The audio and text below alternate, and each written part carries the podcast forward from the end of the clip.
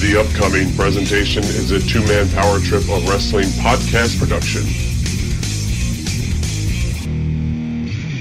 And now for something completely different. Hey, I was, I'm a Hall of Famer. I'm in three Halls of Fame. For the young fans, it, they don't give a damn. They just give a damn about themselves and what they're hearing now. And I got no problem with those rules. I know the rules going in. I'm happy to play the game that way. And when Ivan came off with that uh, knee drop from the top rope and he pinned me, I thought that something happened. I couldn't hear a thing. You could have heard a pin drop in that arena. It touched me so deeply that when I went in the dressing room, I really felt depressed. I'll tell you that. I'll tell you right to his face. If, if Hogan and I, if he wanted to get in a real street fight with me, trust me, he would lose. And he knew it. You know, that's the other thing. They give you the belt, and they're like, okay, you're in charge of it. I was like, what? When you mention a guy like Harley Race, that kind of legendary status, it's obvious why people would get upset. As far as I'm concerned, Roddy Piper was not a wrestler. He wasn't even a good worker. If he had to go out and work his way to the top and not have good friends like Jim Barnett. I mean, I'm not I'm not saying he's not a good guy. He's just not a tough guy. Bro, I swear to you, I don't have an ego. Like I don't give a crap. I, that stuff is not important to me. People don't know me. They have no idea of who I am. They know of me as being a fictional character that they saw on TV people didn't understand that, you know, the guy they saw in the ring that happened to be using his real name and happened to actually be the president of the company, they really believed that that guy that they loved to hate was actually a pretty decent guy. And I think many people have the perception that I really was that character.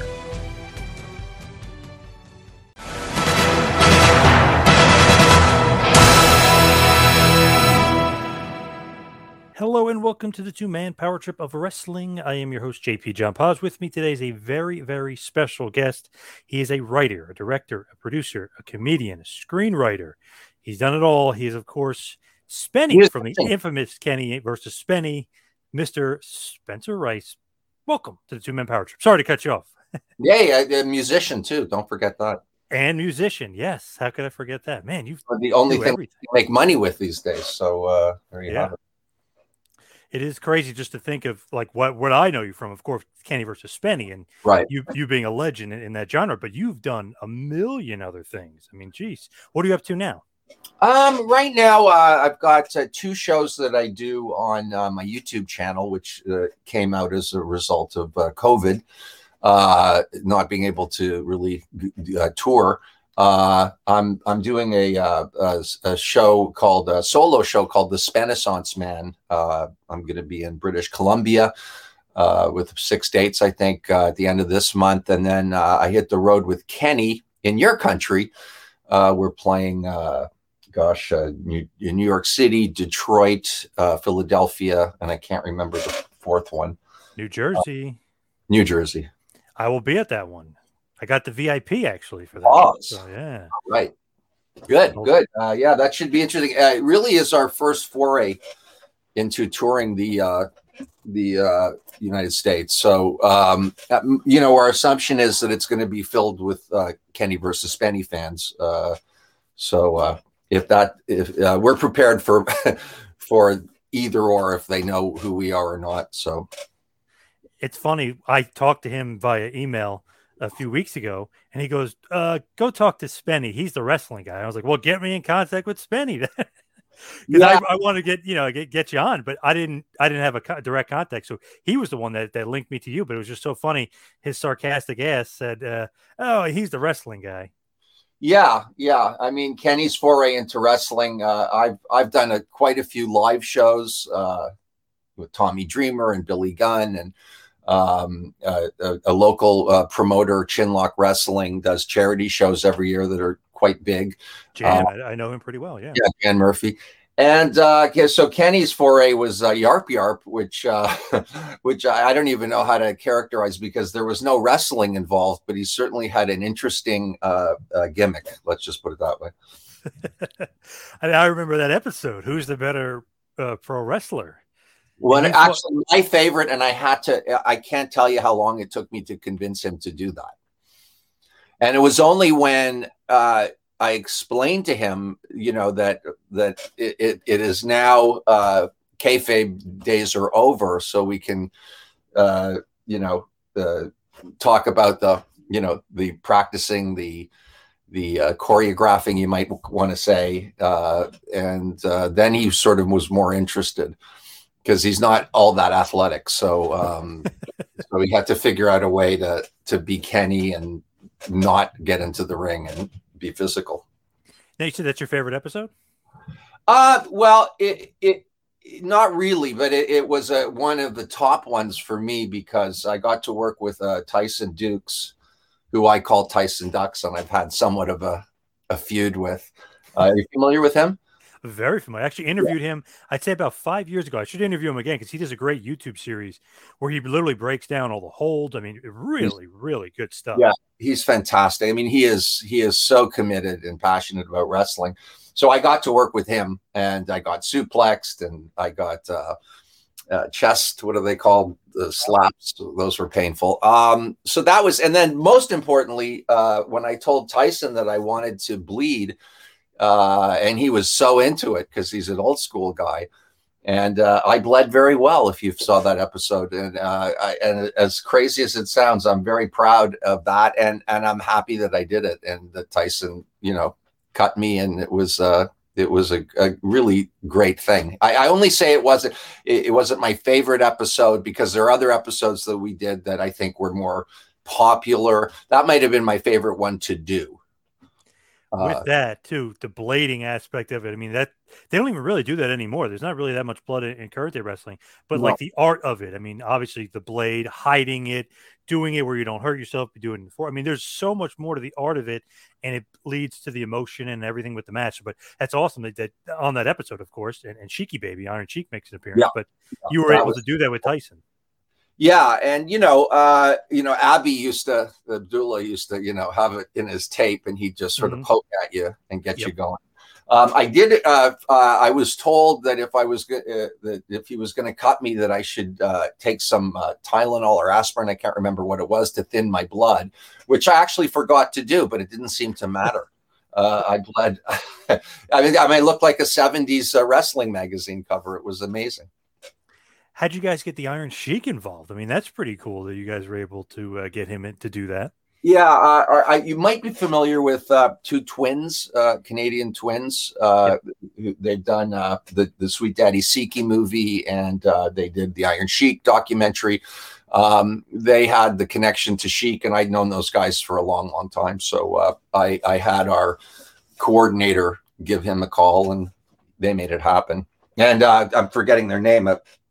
Uh, I can't even believe I'm forgetting. Was it the, was it the Magen brothers? yeah, the, the Magens. Yeah, Jian, yeah. Uh, Jian, and uh, oh god, I'm sorry. I'm just. Uh, I don't remember the first names, but I know it's the Magen brothers because they still run like Iron Sheik social media stuff. Yeah, yeah, and um, and they're good. They're good guys. You know, they. Uh, I I did a I did a roast with Iron Sheik a couple of shows, so they sort of toured with that. That was a lot of fun, and they paid me, and it was great.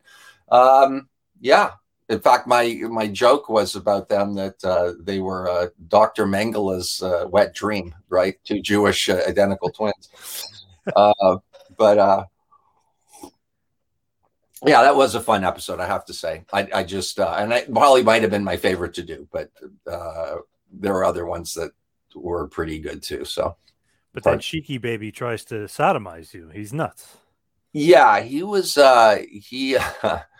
I, I'm not, you know, very gossipy, but I, I will sort of dance around it to say that he wasn't sober uh, at all uh, during our time with him.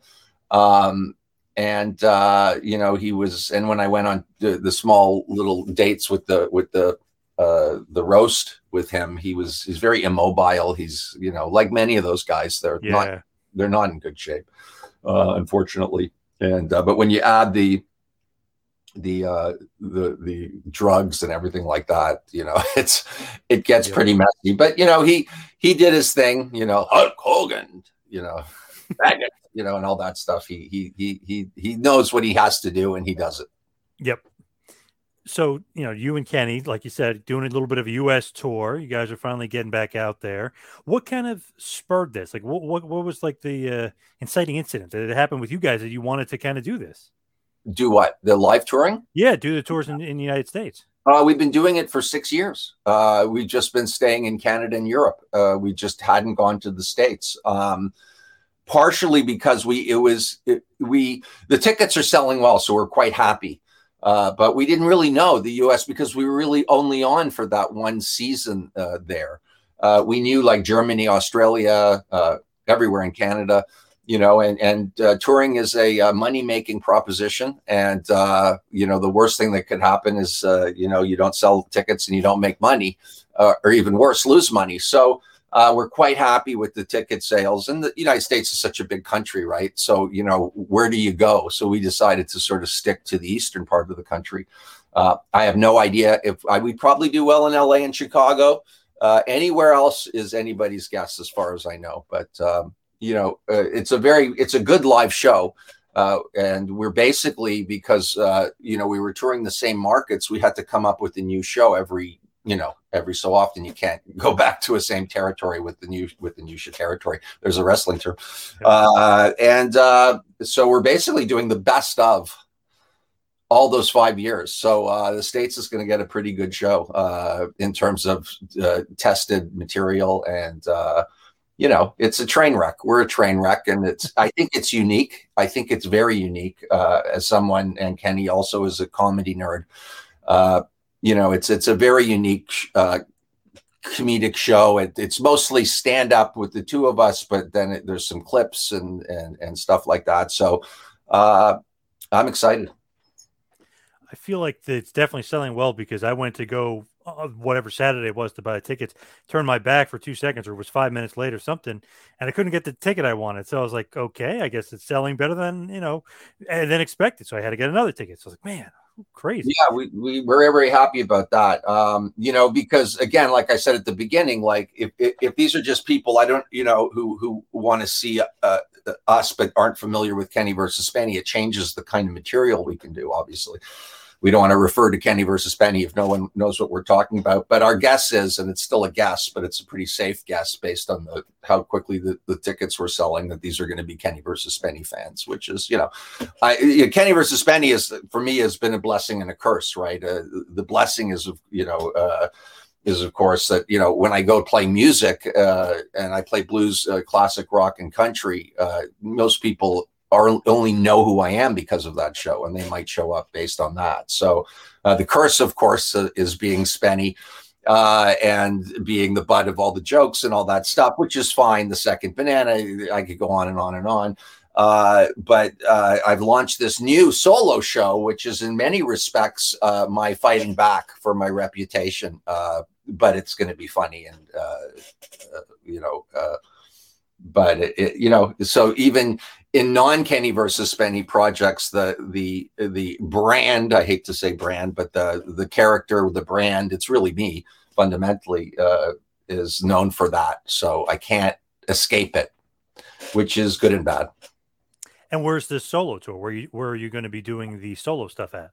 Well, I just did. uh I did five dates uh, in Ontario, and we're going to British Columbia, which is the west coast of Canada, playing Vancouver, uh, Chilliwack, Whistler, which is a ski resort town. Um, there's about six of them. I can't think of them all right now, but uh, uh, Victoria, which is a great city out in the west coast of Canada. So uh, yeah, so you know, I think it's a theater show personally. You know, it, uh, but I'm playing in, in bars, which is where I play my music, and hopefully it'll build to the point or get some word of mouth, and I can move it to bigger bigger venues uh, where I think it's more appropriate. But uh, the last tour went really well, so I'm I'm pretty happy with it. And I, I, I look at it as a work. My whole career as a workshop. What works, what doesn't work, and then you go back and you fix what didn't work. Just like comedians who tape their sets and see what gets a laugh, what doesn't get a laugh. So going back to Kenny versus Spenny, because that's how I know you. That's how I, I was introduced to you. We had you for one season, like you said, but then I went back and got them all the DVDs. So I, I watched a bunch. I was showing you before. I got uh, some old school uh, Kenny versus Spenny uh, DVDs. Yeah. So Trey Parker and Matt Stone, South Park, they're yeah. saying, you know, they're probably one of the funniest shows ever. Is saying that you guys are two of the funniest people ever. So I'm like, I got it. Regardless, I got to listen to them, whatever they say. So I'm watching it one of the funniest shows, unique reality TV times 10. You're hilarious. Kenny's hilarious, but he's like a the villain, the heel. You're the baby face usually. Uh, so, like, just in essence. Well, let me just let me interrupt you there because uh, if you think about the Attitude Era, the what used to be the heel kind of became the faces, at least the crowd favorite. Yeah. And that's somewhat the conundrum I found myself in, and my reaction to it. And I call myself a reverse heel is that you know the more I piss people off by talking about the environment or saving gorillas or IBS and, and using the platform for you know uh, do good purposes. Uh, when I realized that that was getting me heat, as we say in wrestling, I just I doubled down on it, right? And I think it was a smart decision. Uh, but it is, this, you know, it's like watching Wrestling with Hart, the Bret Hart documentary. Uh, uh, you know, he, he noticed that, you know, all of a sudden the heels were the faces and everything reversed at a certain point, uh, which is, I guess, a function of just evolution of anything. So, um, but you know, we're not idiots. We sort of we get it. Uh, we get it. Kenny is loved for his uh, Machiavellian, you know, uh, disgusting humor and all that stuff, and I'm the other guy. The, the nice thing about it is it kind of breaks down to who we really are. So it's not really an act. It's just uh, you know, you, you it's a TV show, so you have to capitalize on whatever you know, whatever's out there. Uh, and so that's that's sort of how it played down. And in fact, the live tour, uh, the last version of our live tour, was really Kenny uh, trying to prove that I'm actually worse than he is by drawing on our past, uh, which uh, way well before the TV show when I was a somewhat of a rambunctious young man, to say the least. Uh, and it's like he's he's trying to do a swerve on me or whatever, uh, you know, uh, and and it worked. It, it absolutely worked. Uh, me defending myself for horrible things I did actually worked. We were nervous about it, you know, because now all of a sudden I'm the I'm the crazy guy, but I was when I was that age. So it's honest. So we we do try to keep things honest and real when you think of Kenny versus Spenny, let's say somebody never saw the show, explain kind of the show to like somebody that hadn't seen it that you're selling yeah. the pitch to them. Yeah, it's very simple. I mean, uh, it's it's two best friends, real life best friends, competing against each other in comedic based competitions. Uh, with the uh, loser uh, having to uh, do a humiliating act of some kind that the winner chooses. Uh, the only addition I would make to that is that the two best friends, like many best friends, are very different people uh, in almost every every way. So we got to capitalize on that as well, and uh, that's it. That was the simplicity of that show, and it was uh, it did us proud. Uh, the, the, you know the simple aspect of it. It was easy for people to get their heads around. My only gripe about it is I think there's uh, some deeper philosophical things going on that most of our audience doesn't either care about or understand or pay attention to. I don't know which one it is, but um, I do think uh, that that one of the reasons the so, the show is compelling uh, is because of those sort of you know the thoughts of is Kenny taking it too far? You know, is is Kenny an idiot? you know, all these things, and uh, so that's what that you know the, we benefited from all that. I think. I always thought too. It's like okay, he's definitely like the heel, like you said, like a Steve Austin, who's kind of he's doing all this bad stuff, but he's getting cheered for it. You guys are saying who could lose the most weight? He takes the cheap way out. You're exercising, whatever. He gets that, the, like the cleanse, and he like yeah. he's basically cheating but you're almost well, kind of was cheating. Uh, you're talking about uh, uh, gaining the most weight, but he did cheat at the end. I didn't know, of yeah. course. He yeah. had weights on his in his hair, tied into his hair. Yep.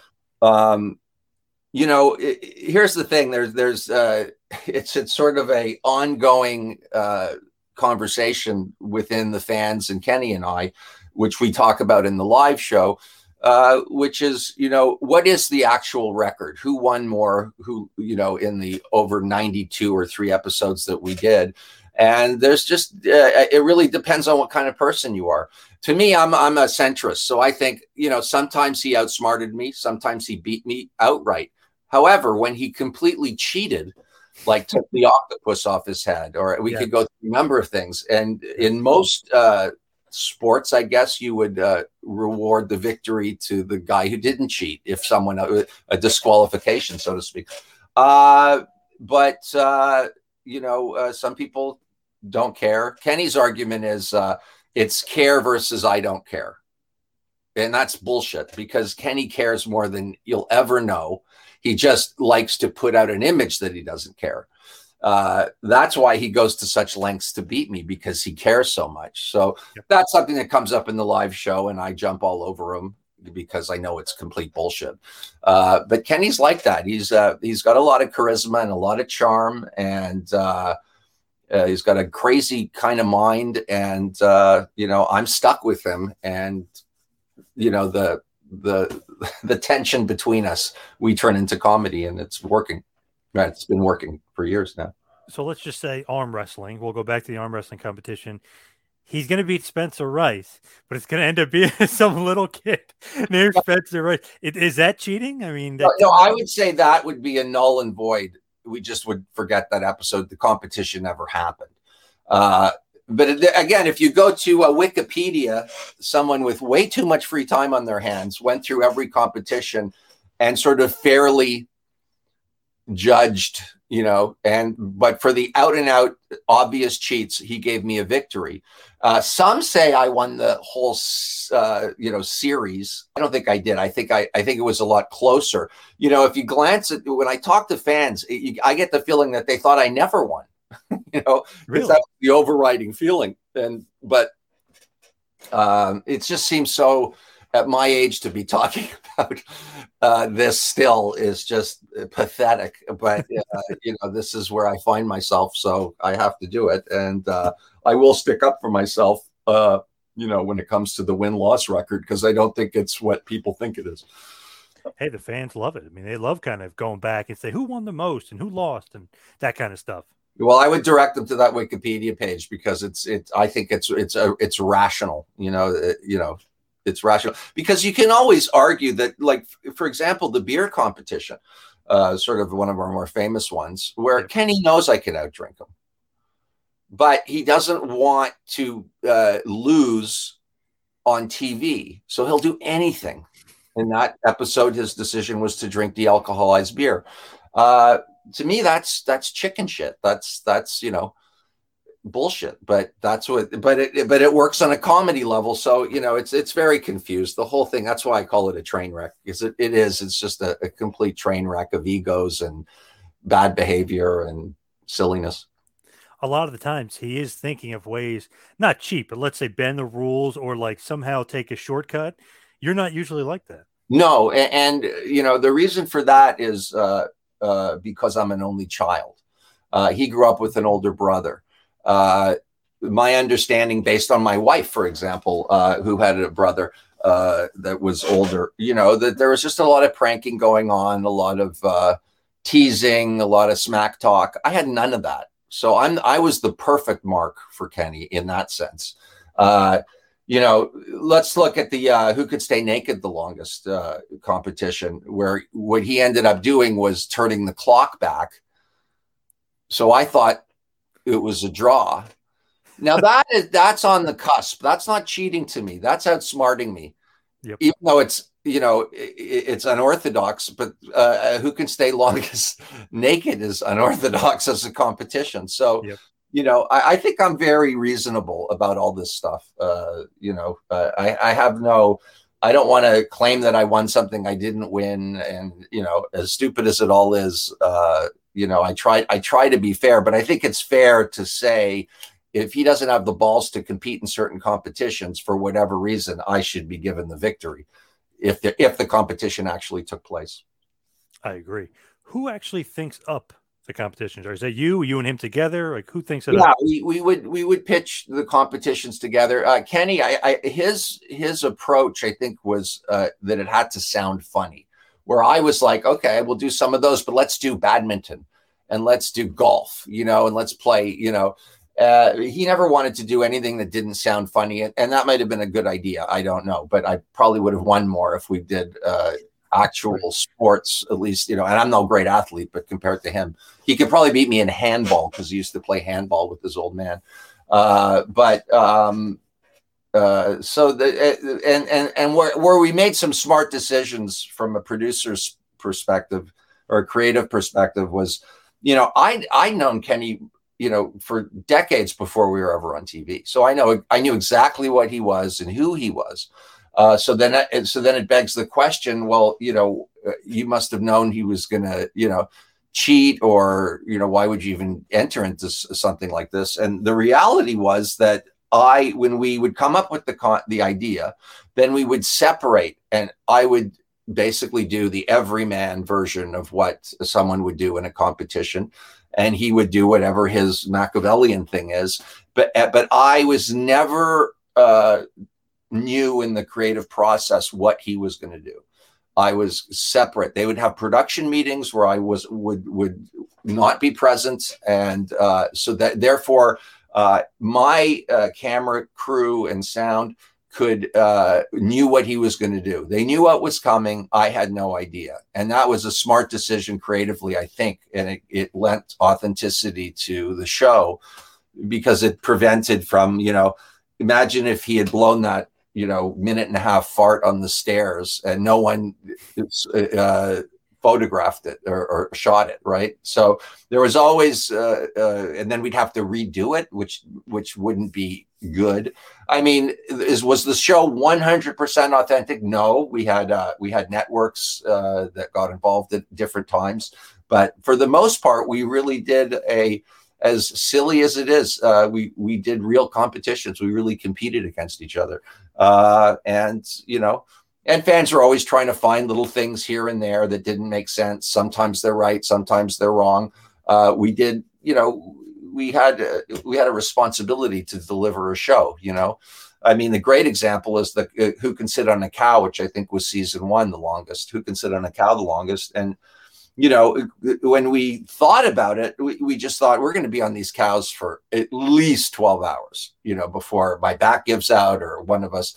And uh, of course, what happened was as soon as I get on the cow, Kenny throws this little toy at the cow's feet, and the cow takes off, and I fall off. So you want 22 minutes of television, but the actual competition lasted 30 seconds. So we had to pad the beginning of the show with with stuff that you know that we'd already shot, but wasn't that strong. So that was a competition where the ending might have been one of the best we ever did, but the the the bulk of the show was kind of snoozy. So you know that was that that's how we really tried to. You know, we didn't want to. Okay, Spenny, you fell off too quickly. Get back on, and we'll do. You know, we didn't want to do that. It was too perfect what happened, so we had to figure out how to make the front part of the show, uh, that episode, uh, fun to watch. And you know, we did, but it was hard. Who thinks up the punishments? which is could also be the best part of the show. Kenny historically, because he's got that kind of, you know, uh, I'll give you an example. Uh, you know, uh, there's a video uh, of a humiliation that was never accepted by the network where I, I put a condom on my tongue and I licked a cat's ass, basically. And, uh, and, and so people think like I'm a sicko. I didn't have the idea to do that. He did. In fact, my ideas were so lame that he would have to, you know, and then I'd have to agree, you know, that this was with because he pitched it for himself, and I said, well, it's got to be bad, man, because you made me do some horrific things.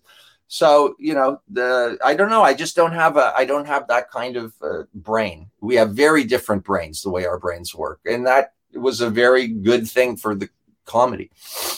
Yeah, the yin and the yang. It's, I mean, the good, the evil, the two opposites. Yeah, but it wasn't an act. It was. It's really that we're different, right? And, and uh, you know, like I've always. I mean, before we ever had any notion that we'd be on television, like going to an airport with Kenny, it was so funny to me because as soon as he walks in, he is on a a, a, mission to make sure he won't have to line up to get you know to you know now he's got the nexus card and everything but back then it was like it was like a chess game and that's the way he approaches driving and just things where i'm a i wouldn't say i'm a happy-go-lucky guy but i don't think strategically in real life if i have to line up i line up you know like i don't i don't spend time thinking you can see him thinking like i know him so well like i can see when he's scheming and it could be for how to get more toppings on his pizza you know, at, at a restaurant.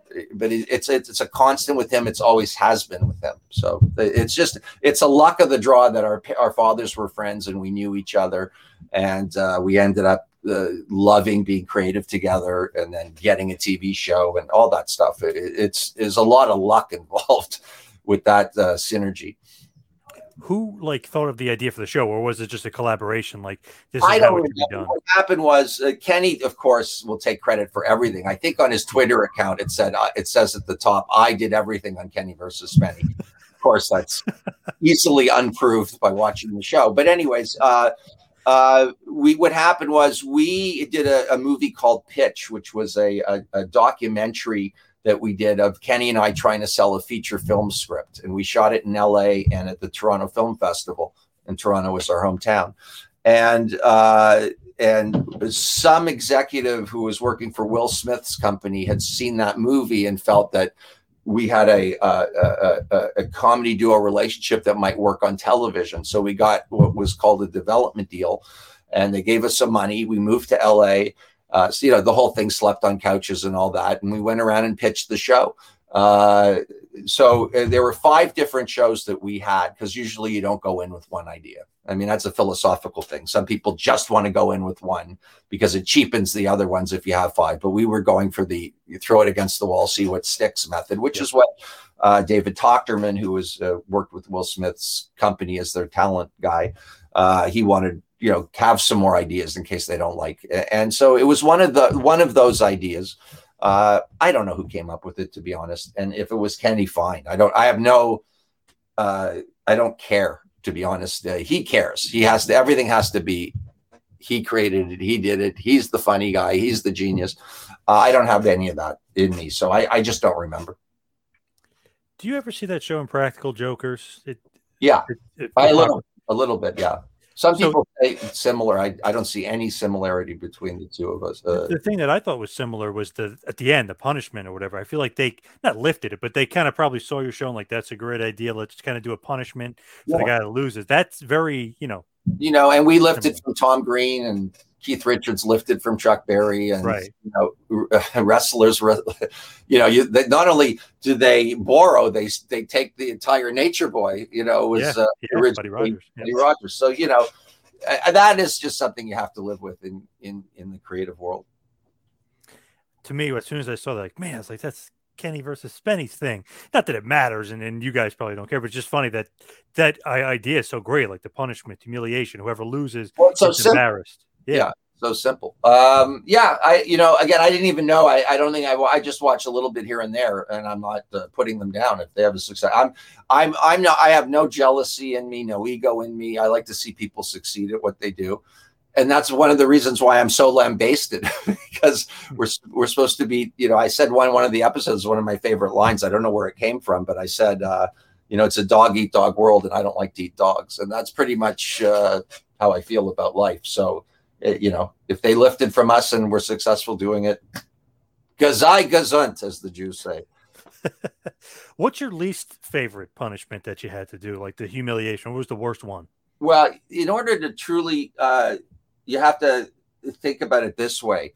Uh, it, it- I became, having done so many of them, calloused. So at the end, the things that seemed really, really horrible and grotesque, you know, it was just, okay, let's do it. you know, I was just used to it. So in the first early season, uh, I don't remember what the competition was. I lost or supposedly lost. Uh, and uh, I, they took me to uh, this sort of dingy apartment where there was a, uh, a transvestite.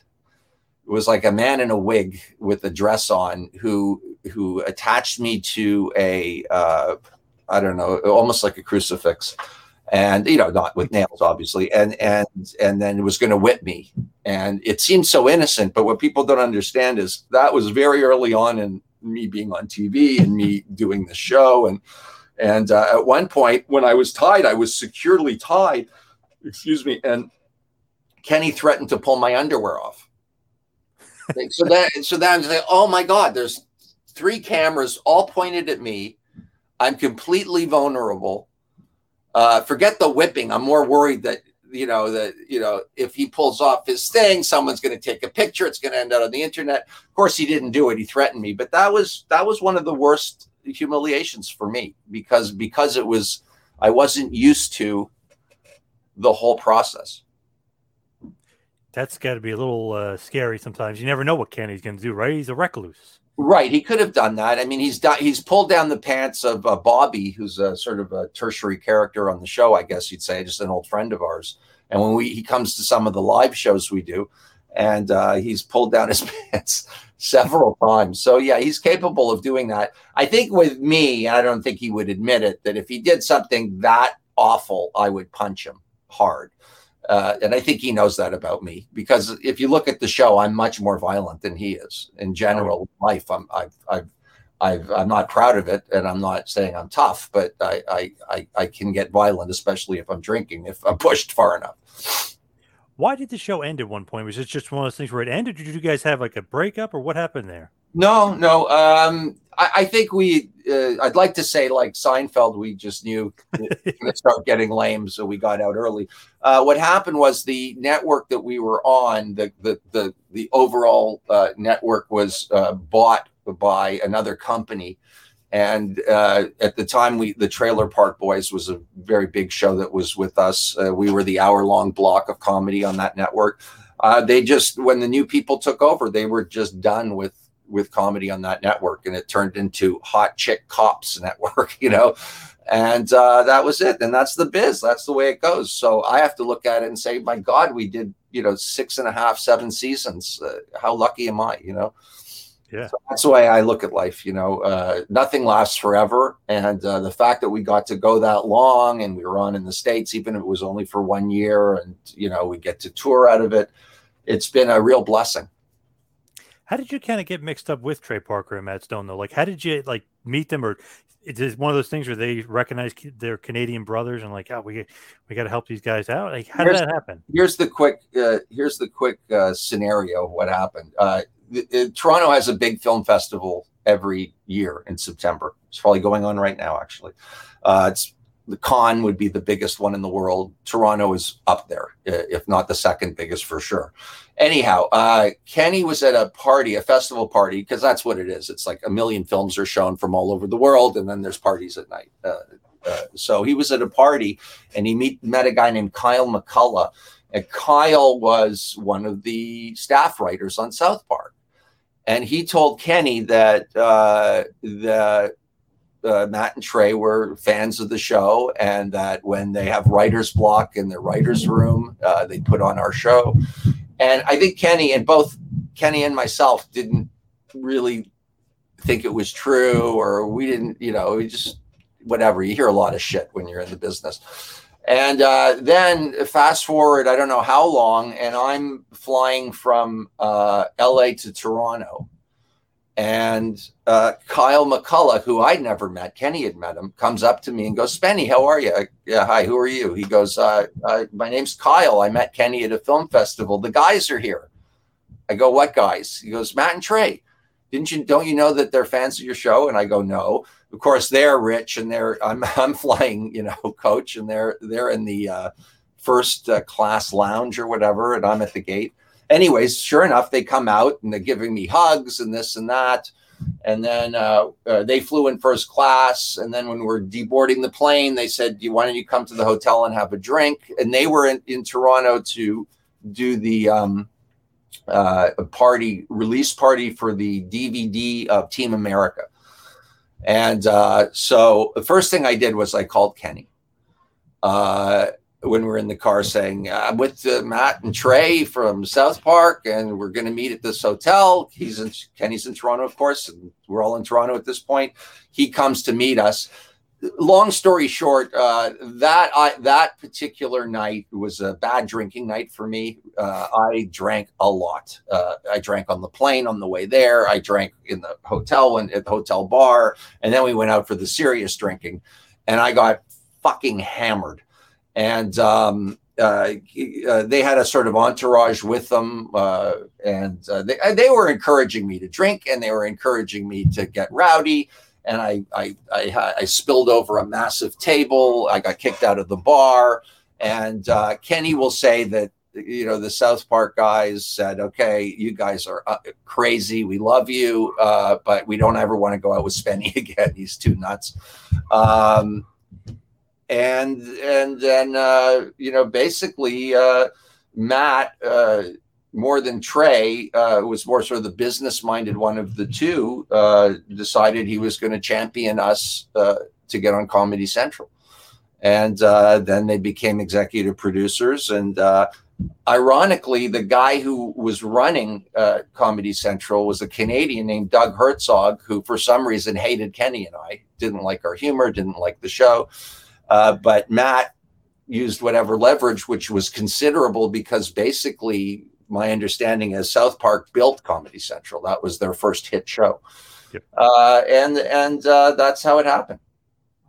And to this day, I know that Matt. They were interviewed for their thing, and they said last night we went out with Kenny and Spenny, and those guys are amazing, kind of thing. You know. So my take on it is that if I didn't behave like a boor, uh, who knows what would have happened? Kenny's take is that I could have screwed it up, but he saved it. But he'll always he'll always create a narrative where he's the hero. So I, I to this day I don't know, and um, honestly I don't care. I'm I was thrilled to be a part uh, of them and have their name on, but because the head of the network uh, didn't like us, and because it was a co-production of Canada and the U.S. Uh, they never got behind the show the way they would, you know, a, a Comedy Central original show, Sarah Silverman, The Daily Show, whatever whatever shows they were doing. And uh, so we we didn't do that great. Uh, and it wasn't our fault. I know it wasn't because they kept changing the time slot. They never at, they didn't promote it properly. They didn't promote it at all. So uh, that was what happened. Man it's just awesome that you guys were on there and then connected to south park which you know gave you a, a nice rub of course yeah, well, Kenny ended up writing. Uh, they uh, hired him for uh, I don't know how long he did that, but he, he worked for them for a little bit. Uh, yeah, they're you know they were they were they they left us alone basically you know and uh, that, that's what they want is to be left alone with their work and so it was it was it was great it was fun uh, I had a, a, few verbal arguments with them that first drunken night because uh, I felt they were a bit snobby about comedy. Uh, but other than that, it was uh, yeah, it was a gift. I, I, I think the show could have taken and should have taken off in the U.S., which would have made us a boatload of cash, but didn't happen. Yes. So as far as Kenny versus Spenny, like that ends, what was the pandemic or however you pronounce it, pandemic special? Because here I'm only able to see like basically clips of it. I can't see the whole thing. Uh, for some reason, it's like blocked in the states when I was tr- yeah, trying yeah. to watch it. So I always see, saw the trailer, but what was that? Um, it was basically a one-off uh, uh, special for CBC, uh, which is like our national network, our, you know, you guys have NBC, CBS, ABC, that's ours, CB, CBC, and there's global, there's a couple of them, but um, they have a online network and that was what bought the the pandemic and it was just uh kenny and spenny during covid kind of thing and it was a one-off thing. People thought it was a pilot for a series, or there was going to be a series out of it. That's what I thought. Yeah. No, it was never. It was just always a, always a one-off. And it's basically like real life, like why you guys not separated, but why you guys are philosophically different. Is that like the the gist? Um, no, I think that I, I think the the pandemic uh, sort of reflected where we were going with our live show, which was the uh, resentments that Kenny has held on to. I don't know whether he really feels resentful or he feels like I've got to hold on to this resentment to keep the, the laughs coming. Uh, you know, he just has a lot of resentments about me. Uh, I have my. I don't want to get into it. It's it's complicated and long, and it, some of it plays out in the, our live show. But uh, yeah, he's uh, he he thinks that I've never listened to him, and I you know I would I'd be in a better place in life if I followed his advice. Just guy things, you know. And and uh, the way that project came up to me was very insulting, which I so I was pissed off from day one because we'd always been partners, and all of a sudden I get a thing saying Kenny sold the show and you're going to be on it as an employee, not as a owner uh, and I said, well, I'm not doing it. And we worked it out. And it seems like every time there's uh, anything happens with us in business, it stresses the shit out of me because we go through some kind of, you know, old resentment uh, things. And, uh, and then I have to use the leverage of being me. And, you know, anyways, uh, it's ugly and I hate it, but that's what it seems to be every time we, we get, uh, you know, an offer or whatever. But um, you know, he he claims that he sold that sh- that series uh, and it was supposed to be just him. And then he decided he wanted me in it, and that he had a partner from the original. I don't know what the truth is. It could be the truth. I don't know. But we did it. I, I think it was fun. I, it was a. I know you can't get it. The reason is because they they block it if it's on an internet Yeah. show, right? Um, But uh, I would imagine if you're creative, the, with uh, whatever they call it, where the illegal copying, of the, those Yeah. sites, you could probably see it. But it's a very personal it's a very personal thing about our sort of relationship and and that was maybe what he had planned and to bring me on and i was you know i finally you know it was just uh it was just the one off though The trailer is great. I watched it a few times. He's definitely prodding and poking you, and he's he's trying to get a reaction out of you for sure. yeah and, but but the, i think that uh, his- his resentment is is very real and there's some legitimate reasons for it I, I can't for the life of me figure out how he hasn't dropped it already and moved on but maybe he thinks that that's what's fueling our our comedy i'm not sure but uh I don't think you need that to fuel the comedy, but maybe he needs it, but I don't. I mean, I, we're so different, anyways, that uh, we could always find uh, humor in our conflicts. Now I know you said before, and obviously we were talking about it and why you came on. You're a huge wrestling fan. Yes. Who's like who's the favorite wrestler? How'd you get into wrestling? Like Right who, do you, who do you love? Right here. Ah, the Sheik. The Sheik, the original Sheik, uh, and Bobo Brazil, and I got to see them wrestle in Buffalo, New York. That's an awesome shirt. Yeah, a- and they had a they had a very uh, uh, long running feud and a great feud, you know, because Yep. because uh, back then, I mean, the Sheik was. I used to go to Maple Leaf Gardens in Toronto, uh, which is a Oh, awesome. a huge hub of professional wrestling in Canada. And uh, you know, I'd see the Sheik, and I was very young, and he scared the living shit out of me. And and and I think my cousin took me, and he probably knew it was, uh, you know, a bit of a showbiz, but I, I was too young to understand all that. So he he has been imprinted on my mind as uh, as just this uh, scary, scary guy. Uh, and uh, and when you pick your favorite, I mean, I could pick a bunch of wrestlers that I love, but uh, my favorite was that feud was Bobo was my favorite face, and I got to see him many times, and I got to meet Bobo Brazil. Believe it or not, I was just Oh a kid. wow. Yeah, that was in Keswick, Ontario, and I'll never forget it because uh, there was a. Uh, you, it, I guess you you would have heard of the Love Brothers, uh, Hartford and Reginald, the Love Yep. Brothers. They were a Canadian tag team that did the hippie gimmick, which is really funny because they were heels. Uh, they were the furthest thing from hippies. But anyways, um, I remember I had I bought my eight by ten of Bobo, which I've since lost, but I have another one on my wall. Uh, and I and the wrestlers were coming out of their dressing rooms and they were sort of mingling and signing autographs. And I, I remember I had Bobo's signature on the eight by ten, and I went over to the Love Brothers, and they looked at Bobo and they walked away like they wouldn't sign it, like they're totally doing the kayfabe thing, you know. Yep. Yep. Um, and that you know that was uh, I, I've just I, I just think wrestling is is show business, and I must have it, known it intrinsically. Uh, and and I've, I, I'm not a current fan. I have to be honest. I, I, I don't have time. I'm, I'm a father now, and you know, there's just I'm you know I do my own work, uh, and it's nothing against it. But you know, I have this theory about you know music and wrestling falls into this as well you know those those years where you really didn't have a lot to do where you could spend hours and hours uh, entertaining yourself uh, that that is cemented in me as as my era in wrestling i had the magazines i had you know i was really into it uh, when when I, I enjoyed the wwf when it got kind of cartoony before the attitude era but that was sort of it me being current with the product uh, was starting to peter out at that point. I just had other things that I was into, but will always uh, respect and love uh, professional wrestling. I don't know if you'd be interested in this, and I don't think it's out yet, but there's an author here in the States, Brian Solomon. Mhm. He's writing a book on the Sheik. Like it's a complete uh, biography of the Sheik. It's, I was like, man, that's got to be cool. Like to get some of that stuff. And he's saying that he's got all this historical stuff, like stuff, you know, because he never broke kayfabe. And, you know, so I have, that's going to be searched, cool I have searched YouTube. Uh, uh, I also loved Ernie Roth, uh, Abdullah Farouk, his manager and the, the Grand Wizard. Uh, and there's just nothing, nothing. And then I reached out to Sabu, who I followed on Twitter, and we had gone back and forth. And I finally asked him, you know, what you know can you tell me anything about your uncle that's not known and he never got back to me again so he's keeping the kayfabe Yeah. um but uh yeah i sure I, i'll definitely look at that book uh you know uh, i'm friends with uh friendly with uh i'm gonna forget his name now he wrote heels uh he's a big wrestling writer slam wrestling uh, what the hell's his name Greg Oliver. Greg Oliver. Thank you.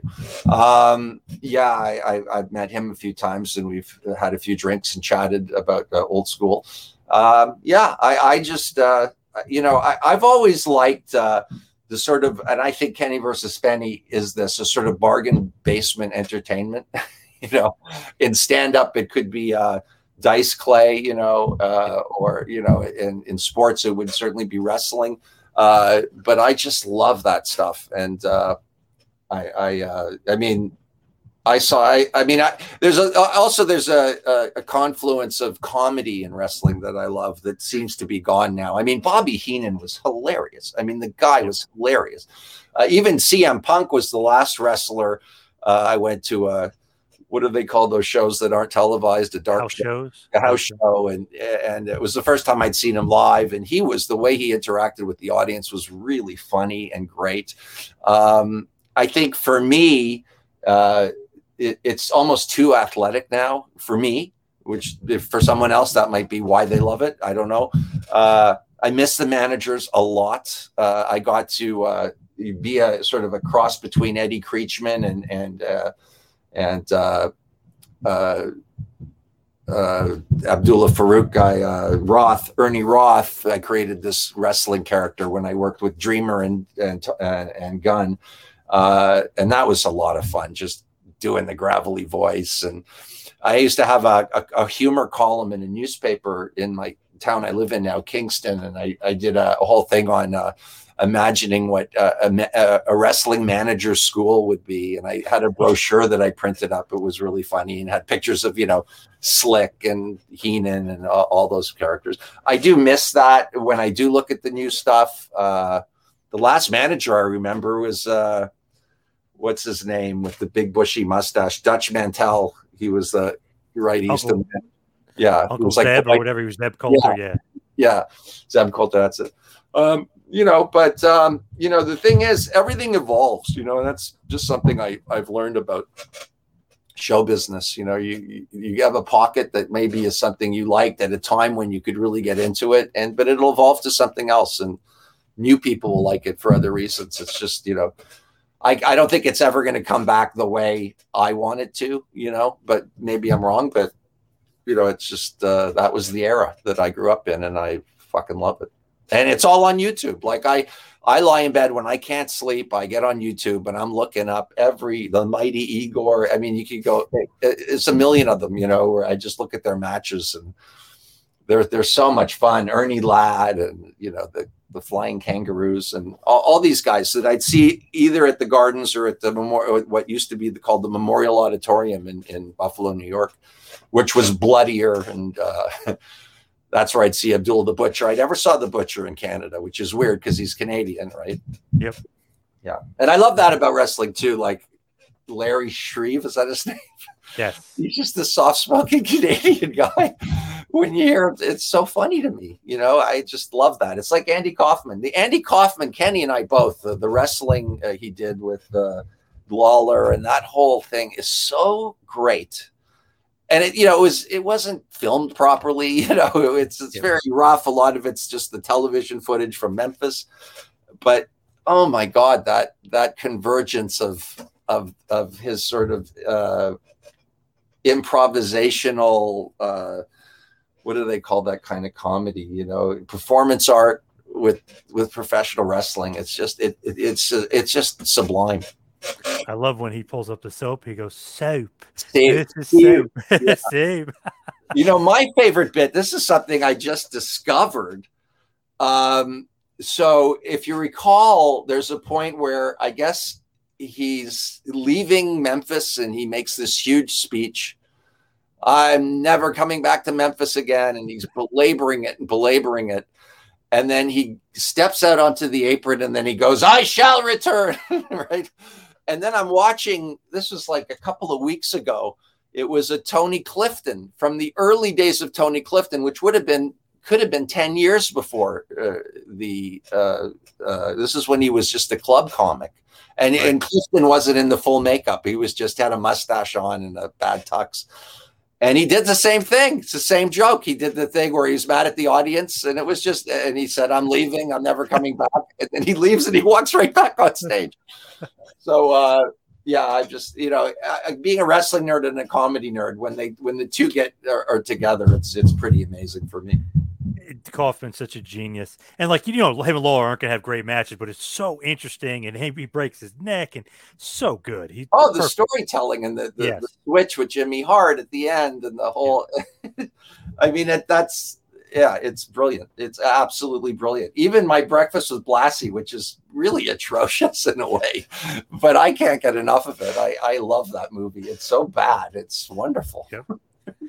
and Uh, like those guys, eh, it's like almost like a lost art where it's like they're so convincing, but they're like they're from the outside field, but they get into it and they are just engrossed. You know what I mean? It's, it's like almost a lost art. People don't. Well, like, yeah, the manager, it's very carny. You know, it's really carny those guys with the yeah, oh, yeah.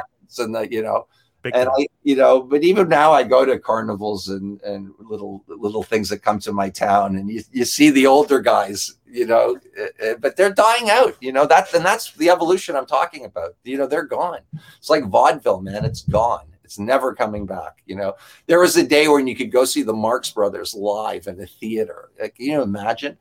And uh, you know, but that's life. You gotta you gotta deal with it. But I'd like to think there maybe will be some resurgence of the the crazy manager. You know, I wanted to sell uh, W sell or get uh, WWE's network to do. Uh, I, I'd written a, a, a, comedy piece. It would have been a one time comedy piece about uh, uh, uh, like an Ernie Roth type manager, but he was real. He wasn't an actor. You know, and his life story of how he how he became this raging lunatic. Yeah. I wanted to walk around, you know, Toronto with the get up on and interact with people, imagining what, you know, the weasel would be like at a grocery store, you know. Yeah, yeah. It would have been so much fun and entertaining, but you know, you you know, they they have some pretty serious gates uh, up at WWE, you know, and uh and it's probably not something that's profitable for them and it's really just the function of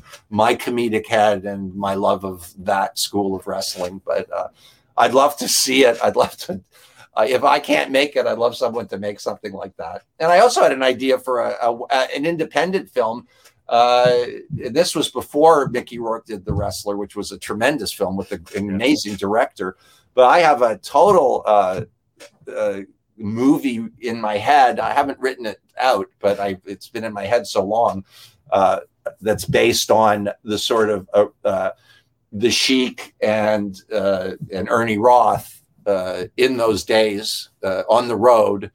and there's an assassination attempt. It, it's an interesting, dark kind of movie, but it would be funny too, just because of the nature of the characters in it. But you know, I got a million of those kind of ideas that'll never see the light of day for whatever reason. The new president or new war president, Nick Khan of WWE, he's interested in a lot of outside projects. They have this show, I guess, that they're creating called McMahon. It's about mm-hmm. Vince. So he's saying that they're open to doing all these other projects. They want to expand beyond wrestling, but do wrestling related content. You might fit right perfectly in with. Well, why don't you do, John? Pause. Why don't you make it happen? We'll do it together. All right. All right. I'll because, uh, because at the end of the day, I, I love wrestling.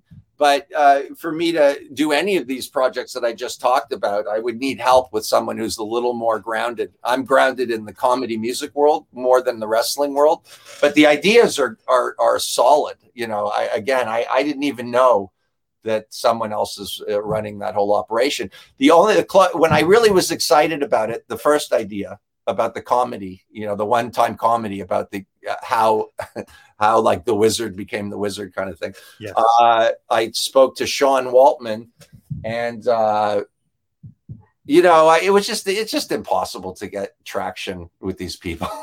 you know, yeah. Uh, you you probably know. Oh um, God, yeah. I don't know how you got all those names on your show. I know. Some, sometimes I'm like, how did I get them? Like a little bit of luck. Did you pay them? I know you're not paying me. No, no, that's nope. that's even more amazing. Um, yeah. So you know, uh, yeah, if you, yeah, I'll, I'll, I'll, uh, we can do it together. I mean, I'm, I, I'm trying to. and I'm I, I I just love the concept. You know, it's one of those things where I could write up a two pager about it. If you could get it to this guy and he'll say, you know, thumbs up, thumbs down. You know, uh, I think it's a a funny idea, but I'm old school, right? I don't know if they're, but like you said, they're doing docs on the Sheik. Who knows? Yeah, I mean they're doing a bunch of stuff there that you never know like what's their philosophy because they're making so much money now. They probably want to see if they can branch off and do other stuff. Yeah, well, you know, content is content, you know, and, and, you know, you can only. I mean, I know Vince owns all the content now of the wrestling stuff, but yeah, you want to do other things, and they've been doing it. The cartoon, the the old school guys living in the house together. I mean, all that stuff. Yeah. So as we hit the wind down, we head towards the finish here. Yes. When you when you look back at, at Kenny versus Spenny, and I know you're still doing tours and stuff, like is it one of those things where it's awesome like looking back like what a legacy you left behind like that's just an unbelievable kind of show or do you look back like man i kind of regret some of that stuff or oh kenny's an asshole i resent you know no, it, it's stuff. funny because i was thinking about that today of all things before we we did this uh you know, it, it would be easy for me to, and maybe easy for Kenny to say, oh, fuck, you know, like, what if I had not done Kenny versus Spenny and had a band or or did something on my own? Because I've done things on my own and so is he. But the reality is it's so hard to break through you know and it, I don't think it gets easier. It, I, I, I, maybe I'm wrong but uh, you know, you think with all the channels and all the cable, it's easier. But from my perspective, it's harder. And a lot of that, I think, has to do with the kind of work I like, uh, which is not the most politically correct and all that stuff. Uh, so um, I have to look back with gratitude, you know, that, uh, you know, there's a chance if I just played music, uh, it would have been over 20, 10 years ago, you know. Uh, but because I'm Spenny from Kenny versus Spenny, I'll still get people uh, to see my show. Where I've compromised is, uh, you know, my my manager promoter said, you know, you got to do a little more comedy in your music show because you know you're a good musician, blah blah blah. There's a million good musicians, and that's not what people want from you. Right. So that's where I came up with Spenaissance Man, which is a uh, it, it, it's loaded with comedic stuff and clips from my career, uh, from all the different projects in my career. And then at the end, I'll play I'll, I'll play real music for as long as people want to sit and listen to it. So, you know, you have to. It's a business, right? You know, and uh, you know you got to if you're lucky enough to have broken through and have any kind of uh, you know relevancy or an audience or whatever you want to call it you got to service that if you're serious about making money doing it. I mean, it's just that simple, you know. And and, furthermore, you know, uh, you know, you don't do this in a vacuum. I don't play music to play alone in my basement, and I didn't, you know, I didn't make uh, little videos or movies. Uh, you want people to see it, right? That's. That's what it's all. It's not just the money there, but yeah, you talked about the legacy, but that's true of any creative thing that you do that you lay down you know, like you're laying down your series. And when it's all said and done, you'll probably have hundreds of episodes of this podcast. And it lives uh, on it on its own terms. And that's kind of what art is, right? Yep. It, you know what I mean? Like whether it's a painter painting on a canvas that people are going to look at for uh, generations and centuries, that's why they do it. I would think. I mean, I don't. You can love to do it, but uh, if you're going to make that step to show it, that means you want people to see it, right? Absolutely. And of course, the U.S. tour, you've got your own tour with the U.S. tour. Get the tickets on Eventbrite. Just put Kenny versus Spenny in there. Whoa, actually, oh, yes, Eventbrite. Sorry, yes. Yes. Sorry. You said it was New York, Philly, New Jersey, and uh, Detroit. Oh, Detroit. Nice. Another good one. Okay. Yeah. So, so anybody uh, wants those tickets. We're very excited. You're going to see a really uh, train wreck of a tight show that's been, uh, you know, we literally are picking our favorite bits from five, six years of touring in Canada and Europe. So it's uh, it's great. Uh, looking forward to it. Uh, the solo shows are uh, in uh, uh, British Columbia. If you go to my social media, it'll have the dates. It's basically the September 27th to October 4th, and love going out that to that neck of the woods. It's just gorgeous. Have you ever been to Vancouver? Or... No, never. I Where, where are you located, John? Asbury Park, New Jersey, the home of. Bam Bam Bigelow. Springsteen and and Bam And Bam. Cool. Um, all right. Well, so you're going to see us where? Jersey? Yep, Garwood, New Jersey, October 16th. I got my tickets via Eventbrite. All right. Shoot me a, a email before so that uh, you can come back and meet that stinky Hotz.